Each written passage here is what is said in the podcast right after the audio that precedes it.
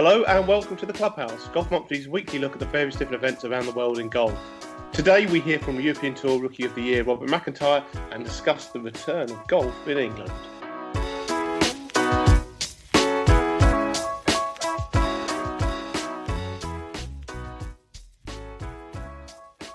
Hi guys, Justin Rose here and welcome to the Golf Monthly Clubhouse podcast. Hello and welcome to the Clubhouse. My name is Tom Clark. And although I'm still stuck at home with the uh, with the majority of everybody else out there, I am joined over the uh, the joys of the internet by Elliot Heath. How you doing, Elliot? Hi Tom. Yeah, I'm very good. Thanks. Sat in my office. Sun is shining through the window. Golf clubs are out and clean, and ready for my first game in a couple of days. So, yeah, yeah. all good. Yeah. So, no, no, well, there's no shock that you're straight out there, uh, uh is it? Um, so there is obviously great big news this week um, with the news from the world of golf and from the government that, um, for people in England at least, that golf courses are now reopening. And from today, which is Wednesday, uh, people can start playing again. And we've had so many pictures and videos and tweets and Facebook posts and all kinds of stuff from people enjoying their first round of golf in several, several weeks and everybody's really enjoying uh, enjoying the game and loving it. And it looks at the moment that everybody's taking advice that has been told, and um, they're getting on and enjoying the game again. Yeah, in, in what is quite somber times, it's definitely a, a sort of party atmosphere for golfers. Obviously, yeah. taking things very seriously, we've got a lot of responsibility to uh, to lead the way, I guess, because we're one of the first sports but uh, it's just yeah a great day. I didn't really think I missed golf too much to be fair, but when I got the clubs out and gave them a, gave the clubs a little waggle, uh, I yeah I got very excited about playing again. So Elliot, you, you explain to to the listeners you've got you've booked you've managed to book a tee time, haven't you, for Friday at your at your golf club? Talk them through the process of how you've you've had to do that and what you're having to do to to um, get that and what you're going to have to do when you get there on Friday. Yeah, so England Golf stipulated that you can only play if you have an online booking, which I think is very fair enough. Obviously, you don't want too many people turning up at the same time trying to get out. Uh, so our system is Intelligent Golf. Intelligent Golf crashed yesterday, just like a few other systems did as well. I think the demand was like 400% on what it normally is. Just managed to get my tee time for Friday. Going to turn up, I think, 10 minutes before our time. Uh, obviously, no interaction between my dad and I apart from chatting. We're not going to be breaching that six foot gap. Uh, no touching flags. What else we got to do? No, uh, no ball washing as well. So we play with dirty golf balls, um, which shouldn't be too bad because it's very sunny. And you know all the other things that we said before, but like we said last week, it's still a very good representation of golf. Yeah, and, and you've said that you obviously you're playing with your dad, and you don't live with your dad, but you are golfers are allowed to play around the golf with one other person from outside of their household. So if you are playing with someone outside your household, you can play as a maximum two ball, so just you and someone else from another house. Um, if you are live with lots of golfers, which some of you will, uh, you can, if your club allows, uh, play as a four ball, I believe. Is that right, Elliot? Yeah, that's correct. Uh, yeah, there was a bit of confusion about that, wasn't there? Initially on Monday, it was you can only play on your own or with a member of your household. And then Dominic Raab came out in the morning on breakfast television and said you can go and meet up with people in the park from other households, just one. And then suddenly the R&A changed their rules as well. So, yeah, I think it's the right thing to do. When I saw that you can only play on your own, I was a little bit disappointed. And uh, I think, yeah, the right decision's been made obviously, like I said earlier, we've got a lot of responsibility, but I think that we can, you know, get out there safely, and it looks like we already are. Yeah, and, and and that's it exactly. I think you've hit the nail on the head there. I mean, obviously, in these horrendous times, this is just a little bit of a light at the end of the tunnel for people who enjoy playing golf and are able to go out and, and exercise in a responsible and safe manner uh, golf is one of those sports where you don't need to really interact with anybody else. You can obviously play golf on your own. And as long as people take the guidelines, and I think all the clubs, from what I've seen, have really taken on board all the advice, whether that's having starters who are behind face masks, um, or having the flags with the uh, hole fillers in there so that the ball doesn't actually really have to go far down into the hole so you can easily get it without having to touch the flag, everything like that. Uh, I think the clubs are doing their absolutely utmost to get the game of golf going again. Obviously, it's also important for them. Um, it's a huge financial uh, burden on them when the golf course is shut. So um, uh, we want to get the golf courses full again. We want to we want to see golf clubs surviving these very very tricky times, but obviously in the correct manner. And I think it's up to everybody in the golf industry and every golf fan and every golf player out there to make sure that they uh, get on with it and uh, do the right thing and um, show the rest of the rest of the country and the rest of the sports which unfortunately haven't been able to open up how to do it. Yeah, I saw um, one club had like a laminate sheet of paper just under their flag saying like "Do not touch the flag." I like that. There's a picture of that on the Golf Monthly website. But one thing I was a little bit worried about was for the private members clubs. I'm not sure how they're going to be getting any more revenue from this. Like yeah. um, my club, for example, the pro shop's still open or it has reopened, but I don't think that's going to make a massive difference, really, is it? Like, yeah, yeah, whilst the bars are closed, because that's really where all the revenue comes, I would imagine. I mean, yeah, obviously the, the bar revenue is a huge thing, and that's that will, will will come. I think that's the thing, isn't it? They've got to start somewhere. I think the, the main thing is that if people, if members are now playing again, then obviously they also need to pay their subscriptions. Uh, some clubs I know have given people payment holidays and stuff like that, and said, "Oh, you don't need to pl- to pay anything until we're open again," and things like that. You know, so I think that you know that is a big big chunk of money as well. So clubs can now actually say, look, we're actually now kind of open. You can actually now play golf again. So actually, that's that's one thing. Uh, but some clubs as well who maybe don't have a huge membership, um, which we know that there's some out there who you know rely a lot on societies and and also green fees from from non-members. Um, non-members can book, start booking uh, green fees and, and getting involved. I was on the uh, one of the tee booking sites last night, and there were some some slots open for a few courses near me, uh, which are like pay and play courses. So um, there is opportunities out there, isn't there? Yeah, it's it's got to be great news for clubs that are proprietary and rely purely on visitor income, and you know they can start getting green fees back up and running. And actually, it's a huge opportunity for some of them because there's as we've already mentioned, there's a lot of sports out there which you still can't play or you can't play fully. Uh, as ever, I will talk about cricket. At the moment, I can't play cricket, but I can certainly play golf. So uh, I think there'd be a lot of cricketers out there looking to try and get a, a tee time and playing 18 holes.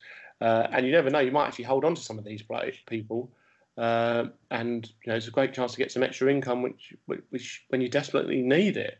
So um, a big opportunity for golf here. I just hope that everybody uh, behaves in the right way. As we've said, I think from what we've seen so far, it's been absolutely brilliant, and actually the community has been incredible, and it um, everybody's got a smile on their face. Everybody's out there enjoying themselves uh, in a responsible manner, and uh, let's hope that that continues. Yeah, definitely. Got to uh, thank the R&A, the PGA, all the golf stakeholders that have been working really hard with the parliamentary golf group to get golf back. Uh, so yes, from Golf Monthly, I guess, and from the whole golf community, thank you to you guys. And uh, yeah, it looks like Wales is going to start playing golf again on Monday. Uh, yep. Uh, Ireland on Monday as well, and then Northern Ireland and Scotland still to follow. So obviously, yeah. check the Golf Monthly website for all the latest on that. Yeah, hopefully they won't be too far behind. But there's one big question which I haven't asked you. Uh, and that's a very simple one, and that is, uh, what do you think you're going to shoot on Friday? Uh, I play a four, par seventy. I um, I'm going to try and break eighty. I think. Yep. I, I, knew exactly what you're going to say there. you know, a, a, nice break might clear the mind, and uh, hopefully I'll pick it up. I like I said a couple of weeks ago, I did have the driver yips in my last game, and sliced every single drive about 50 yards right. So hopefully I can get rid of that. yeah, but I should be hitting the ball a lot further because obviously conditions have changed quite a lot since then. It's, it's not, not that dry that you're suddenly going to be hitting 300 yards, though, is it, Elliot? So, um, anyway, let's talk about someone who does hit the ball quite a long way. and is a particularly good golfer, and that's Robert McIntyre. Now, um, Eddie, you interviewed him recently and spoke to him about lots of different things. He's obviously European Tour Rookie of the Year last year, and someone that we're, you know, is a big favourite on these shores. So uh, sit back and listen to Elliot talk to Robert McIntyre. Hi, Bob McIntyre. Welcome to the Golf Monthly Clubhouse podcast. Thanks for joining us today. Firstly, how are you getting on at home during the COVID 19 lockdown? Obviously, a very common question these days. Yeah, it's uh, it's actually been a lot easier than I thought it was going to be. Um, I've stayed busy. I've tried to lose some weight, so I'm doing a lot of exercise. Um, yeah, just passing up time. Obviously, good to spend time with the family as well. That we we don't usually get at this time of year. It's normally really busy, but no, just now it's it's not too bad. Yeah, so you turned into a bit of a runner, haven't you? Looking at your social media. Um, I'm more on the peloton bike.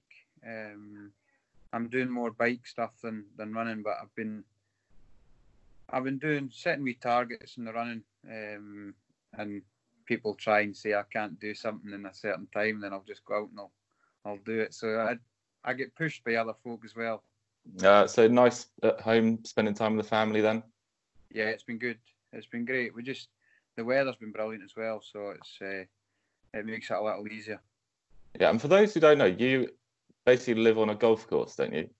Yeah, yeah. So both sides of the house are, are the golf course. Um, 12th, 12th tee uh, and the yeah 16th tee, 11th green are all right next to the right next to the house. Within, I mean, the 12th tees right out the boundary of our house is the 12th tees right there beside it, um, and just about 10 yards away is the 16th tee, so I'm right on the course.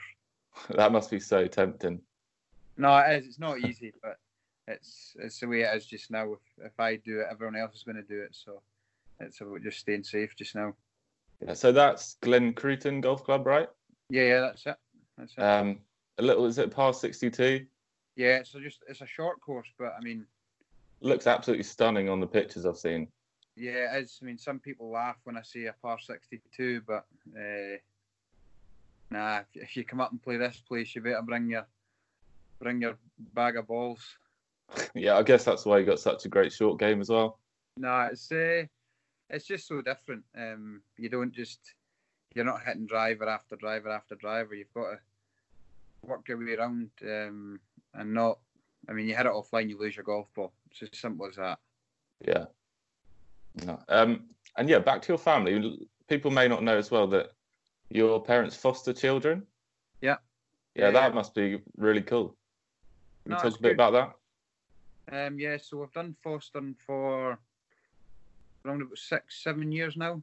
Um, just now we've got two boys, uh, age six and thirteen. Um, so no, it's just something that my mum always wanted to do it from when we were growing up, but it was getting the time to to be able to have, have more folk. Um, and we decided to do it uh, a few years ago, and no, it's been great. You, it's the way we see it is about the progression of kids. Um, if you give them the opportunity, they will progress, and they the ones that get into foster care are normally the lucky ones um, that get a second chance at life, really. And there's so many out there that that aren't in foster care that have slipped through and aren't getting the help. But we just want to try and help the ones that as many as we can. And just now it's the two boys. Oh, that's brilliant. Uh, are they golfers? Uh, they're getting into it. We've got them. Well, you can't come into this family and not play golf. So no. um, no, we're trying to get them, get them both playing. Yeah. Right. So back to what's going on at the moment. There was a, a leaked email from Keith Pelley recently about how the European Tour will look radically different when it returns. Um, what are your thoughts on that? And you know what's going on in the golf schedule at the moment? Yeah, I mean, I'm not really. I'm not too clued up. I don't read too many emails. Um, when I get the nod from my manager and stuff to say, right, tournaments are starting back on a certain date, then I'll weigh up where they are, what events they are, and whether I go to them. I mean, it's for me just now. It's not about golf. I'm not really. worried about golf.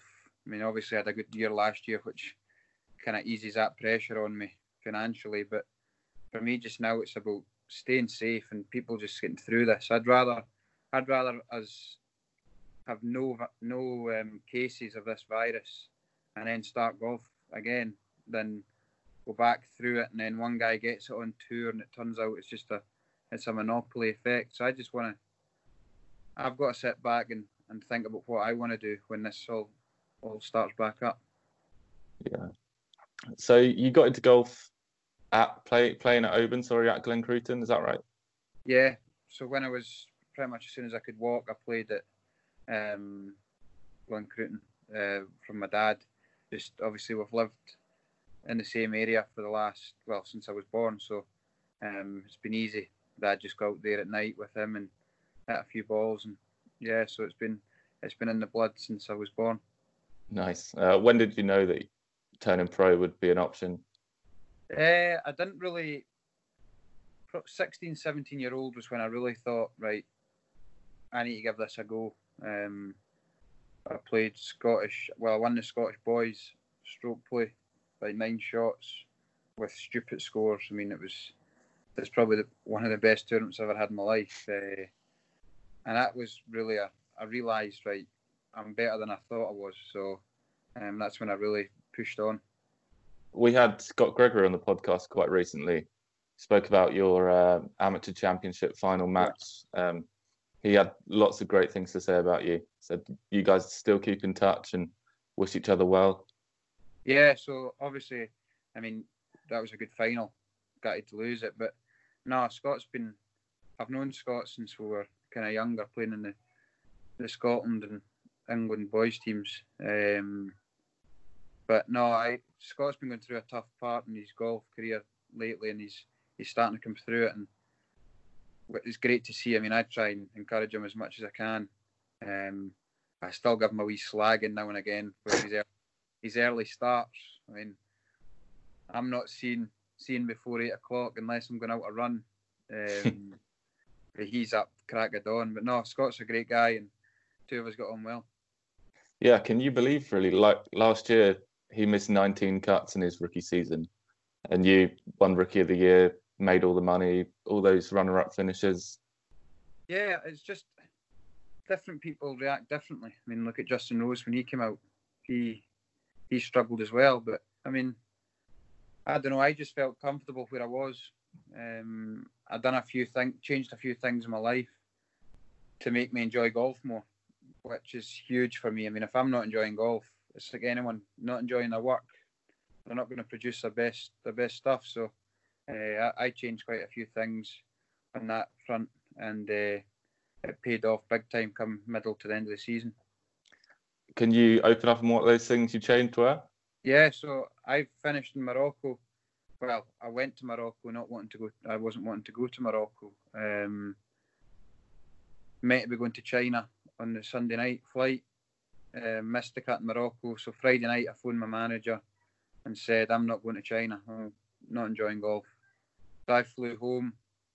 Um, sat with mum, dad, and my whole team around around me down, and said, "Look, I need to do something different here." Uh, my dad knew exactly what I was getting at, uh, and I just said to him, "I'm going to start playing shinty again," and that's where I played a game that week, that weekend. Went to training Tuesday, Thursday, played a game Saturday, bus away game, bus journey home with the boys, um, a few beers, just enjoying life.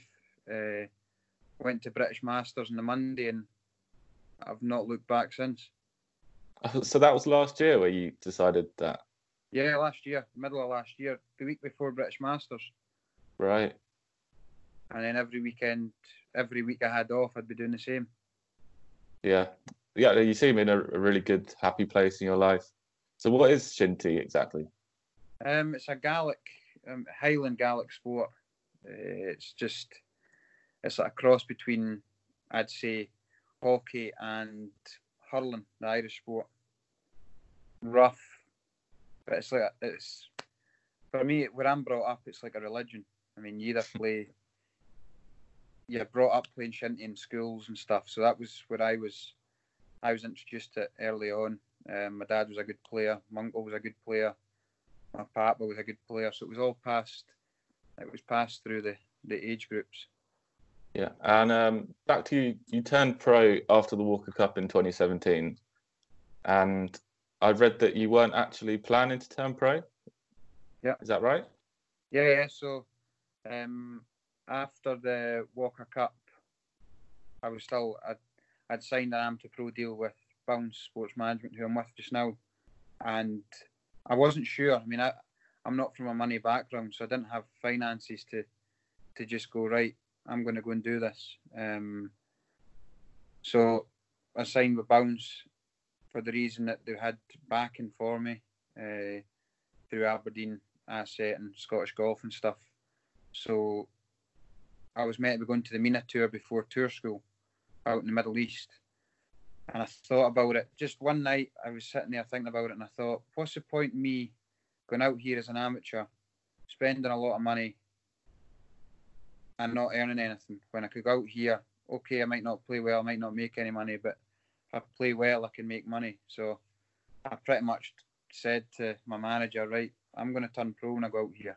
And he was in a bit of shock.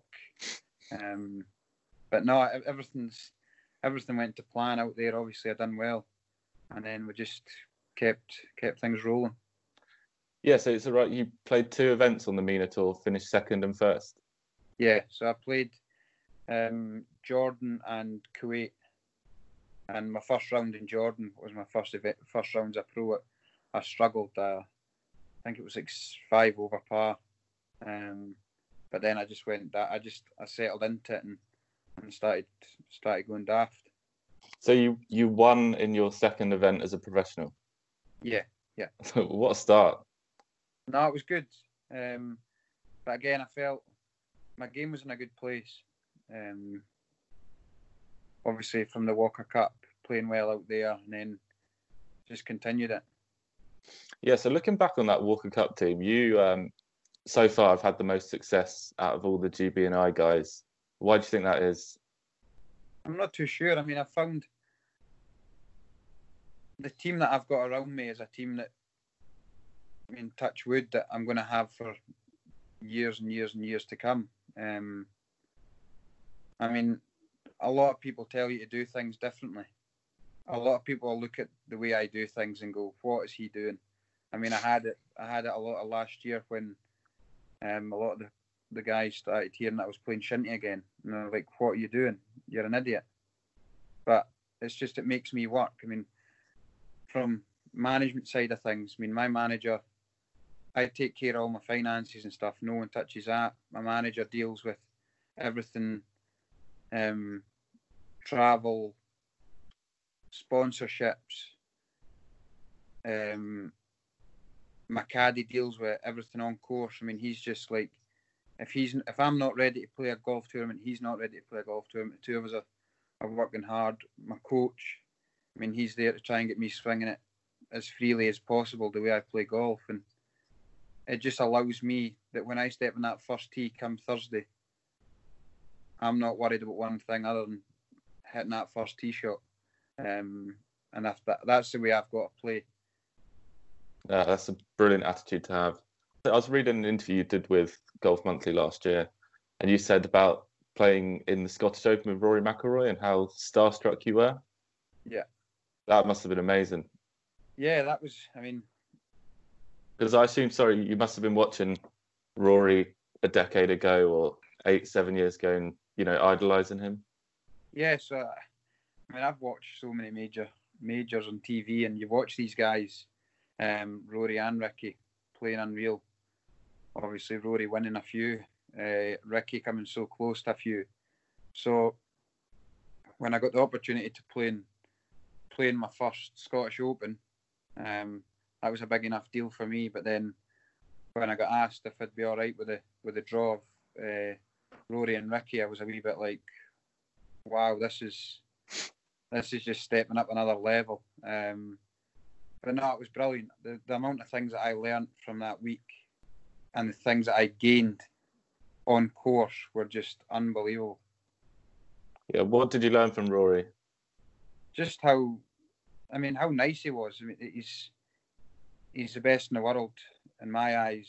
He's been the best in the world for years in my eyes. Um, and just the way he went about business. I mean, he's so underrated. He's his short game, his chipping and stuff is just out of this world. And people always say he's a great ball striker. I knew he was a great ball striker, um, but until you see it up up close, you don't realise how how good he really is. Yeah. Uh, who else have you been starstruck then in your Star starstruck by in your rookie season? Um, the only other ones was um, Ernie Els and Charl Schwartzel in Yeah. in South Africa, SA Open. I played with them final round, but again, Ernie Ernie made me feel feel at ease because I played with him on Saturday, uh, him and his nephew, and no, he's just such a nice guy that that was the moment. I mean, I tried to tee the ball up on the Sunday Sunday um, morning tee time, and the ball would hardly stay in the tee when it was getting teed up. I was that nervous, but that's when I realised that I was I was where I wanted to be on on the golf stage.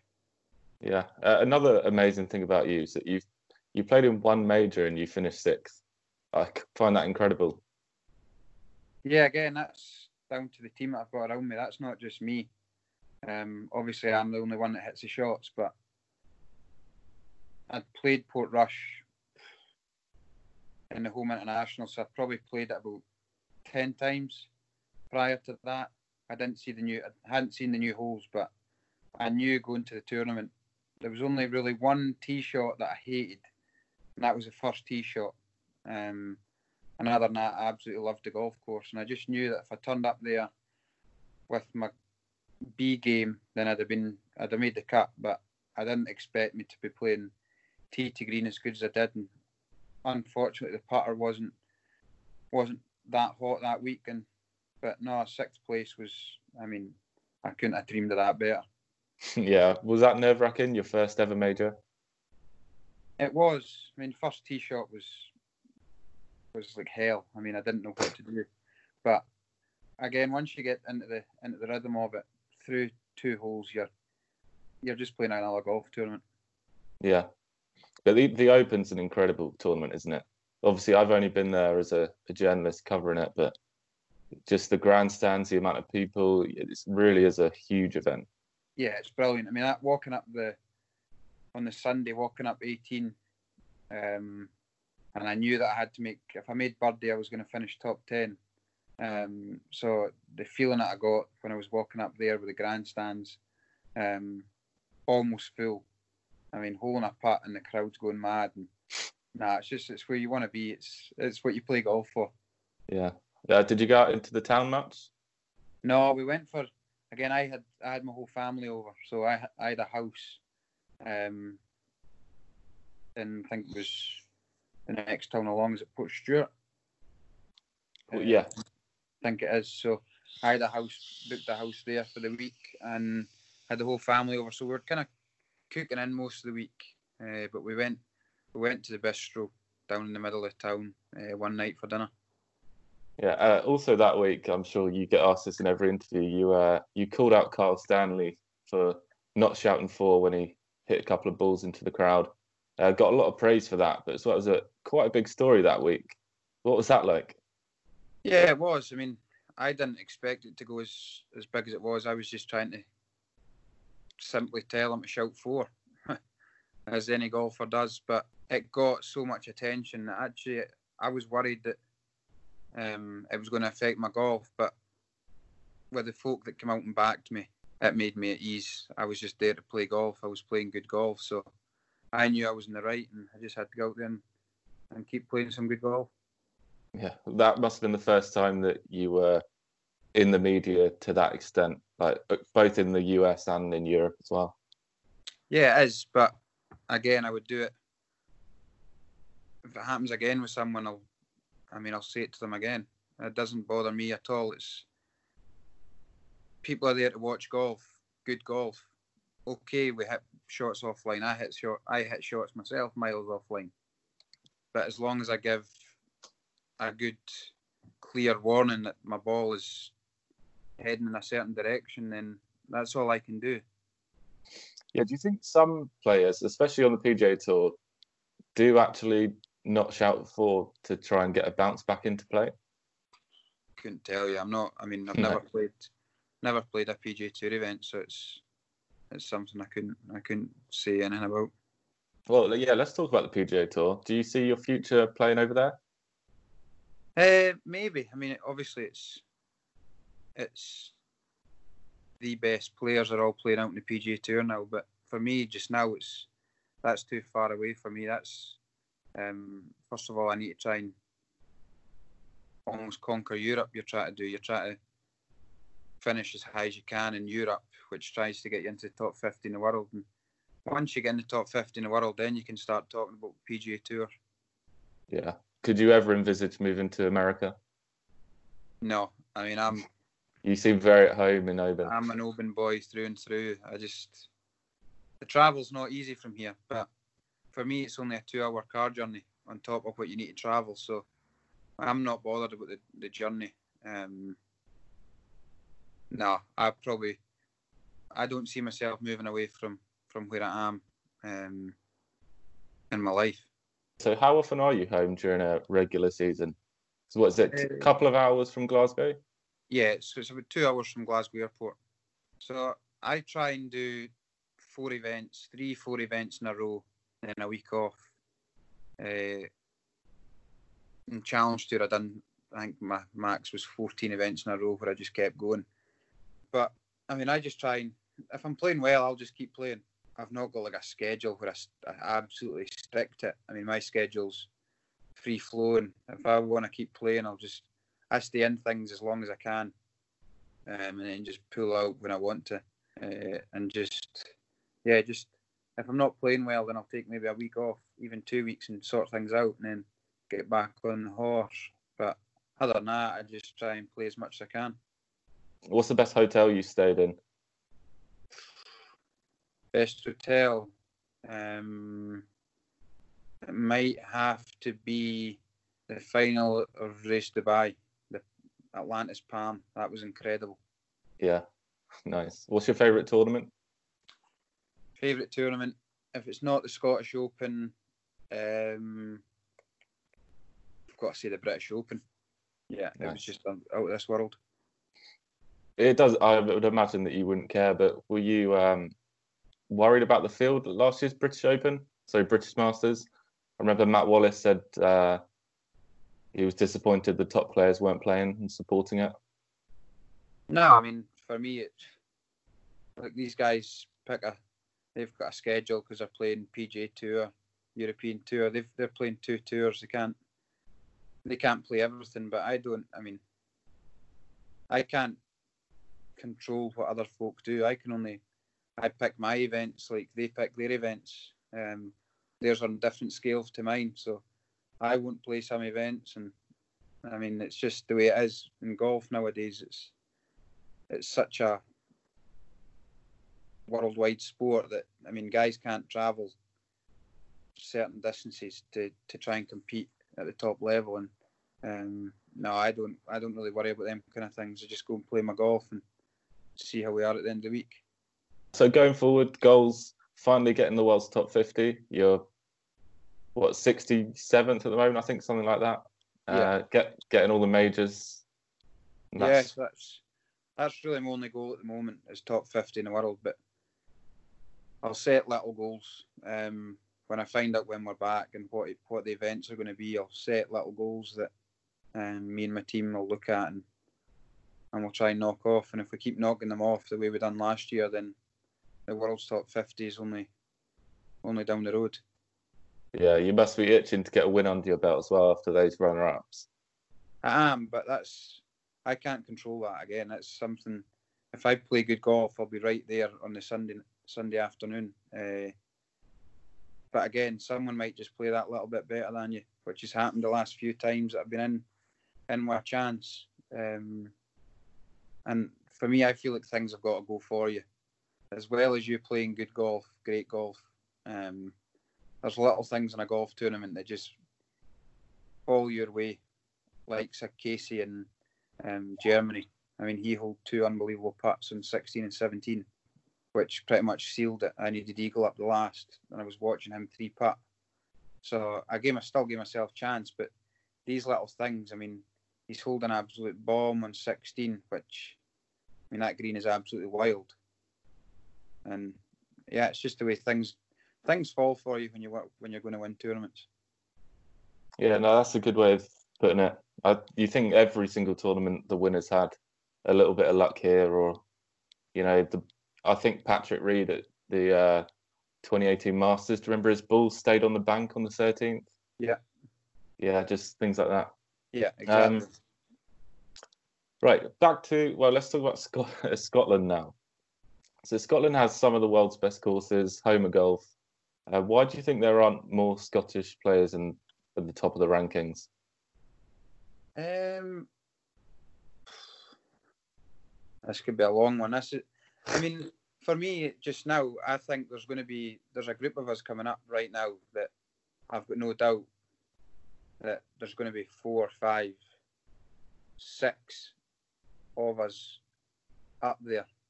Come a few, a few, a few years down the line, even six years down the line, there's going to be young boys coming up through the ranks that I mean I'm seeing that are going to be on with us. Um, so right now, I think Scottish golf I mean, Scottish professional golf is in an absolute superb place. One of the better places it's ever been, I think. But there was just there was a gap for a, I'd say, between five to ten years. There was a gap of professionals coming through. There was great amateurs, but never, never pushed on the professional game. That can come from finances, um, having the right sponsorship to make it make it easy on you, knowing that you can stay in a good hotel, feel comfortable, eat the right food, just do things right that gives you the opportunity. And I mean, I'm thankful the opportunity I got from Bounce Management. I mean, if I didn't sign with them, then who knows where I'd be. I might still have made it, but they gave me made it easier for me to make it to the European Tour. Do you feel like you're a role model to young Scottish golfers coming up through the ranks? Um, I mean, obviously, there's folk going to be looking up to you, but for me, just now, I mean, I'm still young. I'm miles off being the complete golfer that I want to be. So, I mean, I've still got targets that I want to meet. I've got people I look up to, um, whether it's golfers or outside of golf. It's um, but no, I I speak to a few a few of the young guys that that I mean they ask me for advice and stuff. Um, and no, I'll give them give them.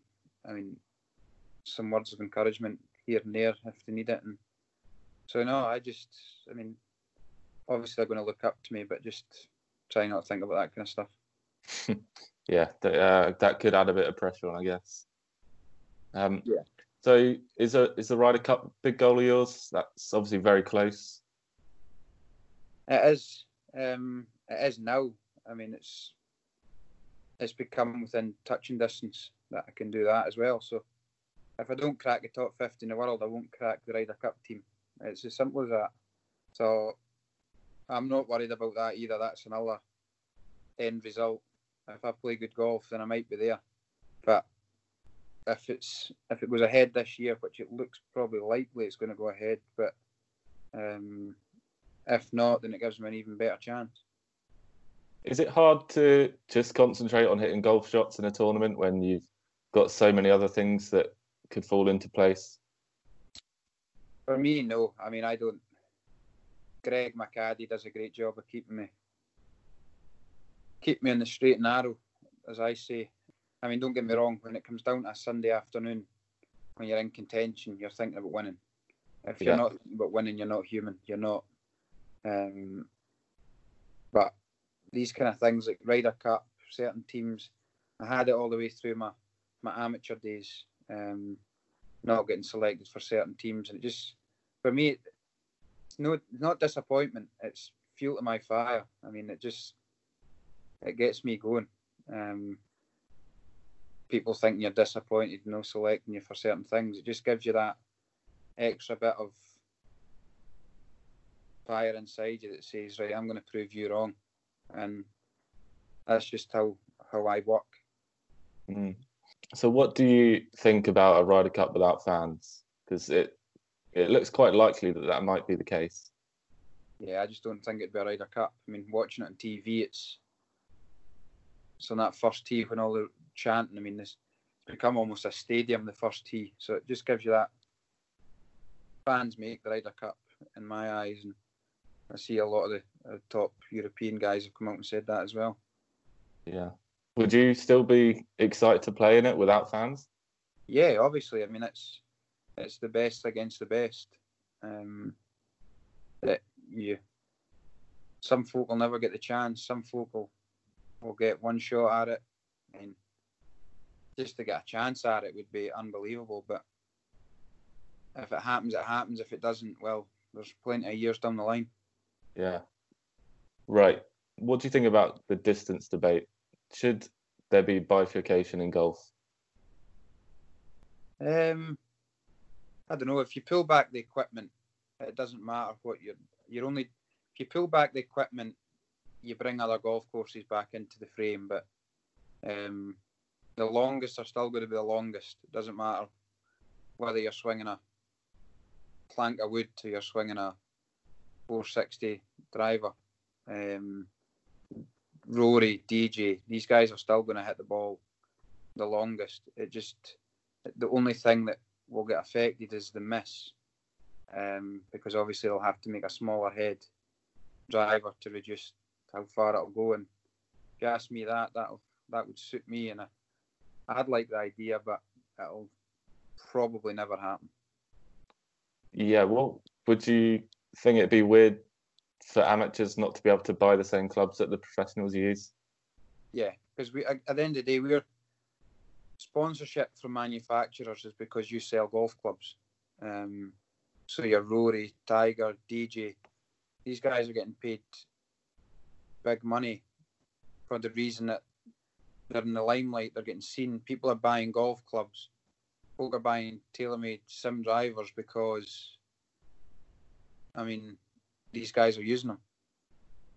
Yeah, you included as well. Yeah, I mean, I'm up there, but I don't think I've got anywhere near the same effect as as Tiger. Yeah, I'm sure a lot of Scottish kids look up to you and want the TaylorMade driver. Ah, well, you never know. Uh, and another one, slow playing golf. What's that like? Obviously, European Tour brought in quite a few measures the last season. Is that helping? It is. It's definitely helping. I hate it. Slow play. Um, I mean, I've had a few rants on my time. I remember Morocco again. That place, Morocco, just isn't for me just now. Uh, I was playing with, I think it was Renato Paratore, who is the fastest man on tour. Uh, and I can't remember who the other playing partner it might have been. Uh, Stuart Manley, maybe, or even David Law. And um, I remember standing the second tee and the game in front of us was already a hole behind, and we'd played two. We'd only played a hole. I mean, they'd played two holes, and they're a hole behind the game in front, and it's there's only so much the rules officials can do, and I think the measures give them more opportunity to get the slow players penalised for slow play. Yeah, it, it certainly harms the entertainment factor as well. I, yeah. Personally, I've I've had to turn golf off a couple of times because you know the final group have taken an hour and a half to play the first six holes, and yeah, you got work in the morning and you can't stay up. yeah, no, it's slow play. It doesn't matter where you're playing now. It's it is it's a big problem. All right, Bob. Uh, thanks a lot for joining the podcast this week. I appreciate that. Good luck with the rest of this lockdown. I think it it might be ending soon. Maybe that's something I wanted to ask you as well. Actually, do you think courses will be open soon? What's your gut feeling? Yeah, I think I mean, as long as it's safe to do so. Um, I've seen a couple of couple of things saying the 18th might be when it's when it starts again, but if it's not safe to do so, then why open golf courses? It's I know you can self distance, but everyone's got to go to that hole at the end of the I mean on the green at the end of the hole. So um, everyone goes to that point, and it's just how safe can it be? And who knows if it's safe to do so, fire in playing golf. But um, no, it's something that needs a real a real thought about. Yeah. All right. Thanks a lot, Bob. Uh, good luck with uh, that top 50 goal. Hopefully, see you on Ryder Cup teams in the future. Cheers. And, uh, winning trophies. Spot on. Thanks very much. Cheers, Bob. Cheers. So there you go. There was Robert McIntyre talking to Elliot, and very interesting his thoughts on the Ryder Cup. There, he obviously wants to be part of the Ryder Cup, but thinks that you know even if the Ryder Cup takes place, it'd be great, much better if it had fans. And he's not the only one who's come out and spoken about that recently. Today, uh, Brooks Koepka mentioned that he didn't think that the Ryder Cup should happen if there isn't any fans there. Um, and there's been more and more people thinking, uh, talking about this, haven't they? Yeah, uh, Jon Rahm, Rory McIlroy, Brooks Koepka, top three players in the world, all guaranteed to play. All don't think it should go ahead without fans. So for the event organisers, that's certainly going to be a headache on top of what they've already got. Yeah, and it's obviously we're how many months away now? What four months away and a bit maybe from the Ryder Cup? Uh, maybe Um, five. Yeah, so yeah, so four and a half, five. So it's it's is it doable with fans? Potentially, we just don't know what's going to be happening in America. America, obviously, at the moment, still having big issues with the coronavirus and you know and and infections and unfortunately deaths as well. Uh, but they are they want golf and sport to come back as quick as possible. At the moment, PGA Tour is due to have an event in the middle of June and they're going. uh, Well, that will that will definitely be behind closed doors with no fans, uh, but they'll be desperately trying to somehow get it so that fans can get to the Ryder Cup if the Ryder Cup still takes place. Um, and the way that everything's happening at the moment, you think actually this, this schedule is now going to take place. So. Um, how how long do you think they can give before having to make a decision on the Ryder Cup? I think Paul McGinley told Sam Tremlett, our writer, that it takes about four months for all the grandstands to go up. So it's going to be very soon. I wouldn't be surprised if we get an announcement in the next week or so. The way I see it is that without a vaccine, surely you can't have mass gatherings. So I know the PGA Tour is having the first four events without fans, but surely there can't be any fans for the rest of the year. And that includes the Ryder Cup, which surely means they've got to postpone it. Yeah, I don't. I mean, that's obviously something for the for the scientists and stuff like that. Whether there's actually ever going to be a vaccine is a big question, isn't it? There's no guarantee how long that could take, and if if at all. So, it might just be that it's a brave new world, and you have to take precautions, and this is this is the way that sport's going to be, and, and mass gatherings are going to be in the future. We, we just don't know at the moment, do we? Um, there's so many questions which are completely above our pay grade for for, for certain. Um, I mean, obviously, we think that golf can take place, as being shown around the country today. It can be take can take place in a safe safe manner, but uh, pro golf is a different different beast, really. You know, if you think of all the players, all the the caddies, all the people putting on the event, security, hospitality, things like that. Um, there's a lot more than a couple of people wandering around a, a local club. So um, there's there's an awful lot to, to be sorted about, and I think that they're actually going to wait and see to see how it goes with these first few PGA Tour events. I wouldn't be surprised. They're going to see if if it's doable, if the tournaments can actually go ahead at all. Um, Yeah, that's that's true. If if I don't know, the social media numbers are huge and the fan interaction's quite good, And yeah, perhaps they like uh, Harrington said recently in an interview with the Times. He said the Ryder Cup might have to take one for the team. Uh, yeah, yeah. I yeah. think Perhaps if all the top wigs do quite like the idea of how it's going without fans, then yeah, they'll go ahead with it. Exactly, and uh, I think that that fans argument is kind of it's a double-edged sword, really.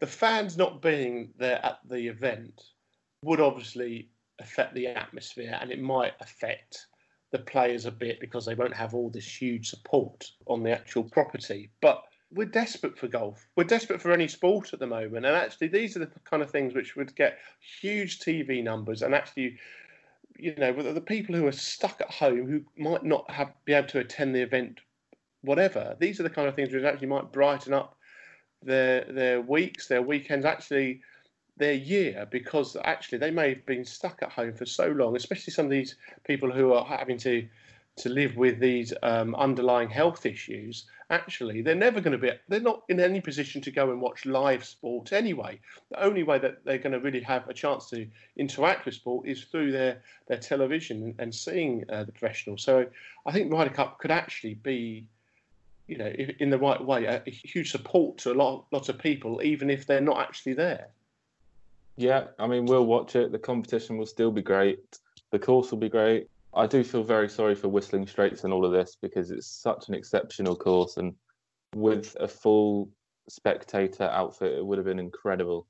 And you know, hopefully, it hosts the Ryder Cup in the future when the world's not gone crazy, and you know, the attendance can be massive, the atmosphere can be great, but I just don't see any way that's going to happen this year. Yeah, yeah, it could happen. It could. They it could, could yeah, it could. They could just open it and say, you know, you've got to take your own precautions. You know each each person for themselves if you if you think you're vulnerable or you've got symptoms you can't come you know but surely there won't be any europeans there. There won't be many people traveling over to wisconsin from europe in september. You probably think not. At the moment we don't know what's going on with the, the travel arrangements. We, you know there's um, there's you know they're already saying talking about quarantines in england that's now being mentioned for the rest of europe um, at the moment, I think the borders are pretty much shut in America. It's very tricky, isn't it? It's very tricky. So things will things will come out though. Things will we'll find out more in the future, the very near future, I think. So um, uh, we'll we'll wait and, and see on that. Uh, but there is some golf to be watched. Uh, you know, in the next week, even in the this coming Sunday, we have a charity match. Rory McIlroy and Dustin Johnson are taking on Rickie Fowler and Matthew Wolff in a charity skins match. And then the week after that, we have Tiger Woods and Tom Brady. Is that right? Versus Phil Mickelson and Peyton Manning. Have I got that what, the right way round? I'm not sure, but um, uh, I don't have a clue who's on either side, to be honest. Tiger, Tiger versus Phil in your in your eyes, isn't it? So there's a couple of um, live bits of golf which you can watch on Sundays coming up. So it feels like there is golf is could get so many headlines from this as long as they do everything in the right way, in the correct manner, then that's all we can really ask of the sport and and everything. And hopefully that everybody's doing the right thing across the board, not just recreationally. Yeah, definitely. I, am really looking forward to this Sunday. My birthday eve. We've got coconut milk ordered in, mango juice, pineapple juice, coconut rum, and have some pina coladas. Watch some great golf I, I must uh, admit, yeah. I really wondered where on earth you were going with that, with the coconut milk. I was like, hello, what's going on here? But uh, yeah, yeah, I'm sure you are. No, I'm really, really excited. Pina coladas. So it's your birthday eve. So it's going to be pina coladas and watching uh, the skins match, is it? Yeah, my girlfriend doesn't know that yet, but she knows about the pina coladas, but not the golf. Well, that sounds uh, that sounds like great fun. To be honest with you, it actually sounds like quite good fun. So, um, yeah, and uh, yeah, it's great. It's going to be great to see Tiger and Phil. Obviously, um, we, it doesn't really matter if they play well or not. I think it's we just want to see them, don't we? Yeah, that should be good. See how Tiger's injuries are actually, and then just another couple of weeks to wait before the PGA Tour starts again. Um, yeah, really exciting. I think for golf fans at the moment, especially in England. Yeah, I'm with you. I'm absolutely with you. So on that, I think we'll leave uh, the thought of Elliot sipping pina coladas on Sunday evening uh, as the last thing everyone has to re- remember from this week's podcast. As ever, do uh, follow us on our social media channels at Golf Monthly on Twitter and Instagram, and Golf Monthly Magazine on Facebook, and of course, uh, subscribe to us on our YouTube channel, and also make sure to subscribe to us however you listen to us on, uh, via your podcast provider. But until next week, I'm very excited about next week. We're going to hear from you about how you played golf this Friday and how drunk you got on Sunday watching the golf. So that should be good. Uh, that should be good fun, shouldn't it? Yeah, uh, I look forward to it. Going to be a great weekend, and uh, yeah, I'll chat to you next week, Tom. Thanks, listeners. Absolutely. So until next week, we'll speak to you then.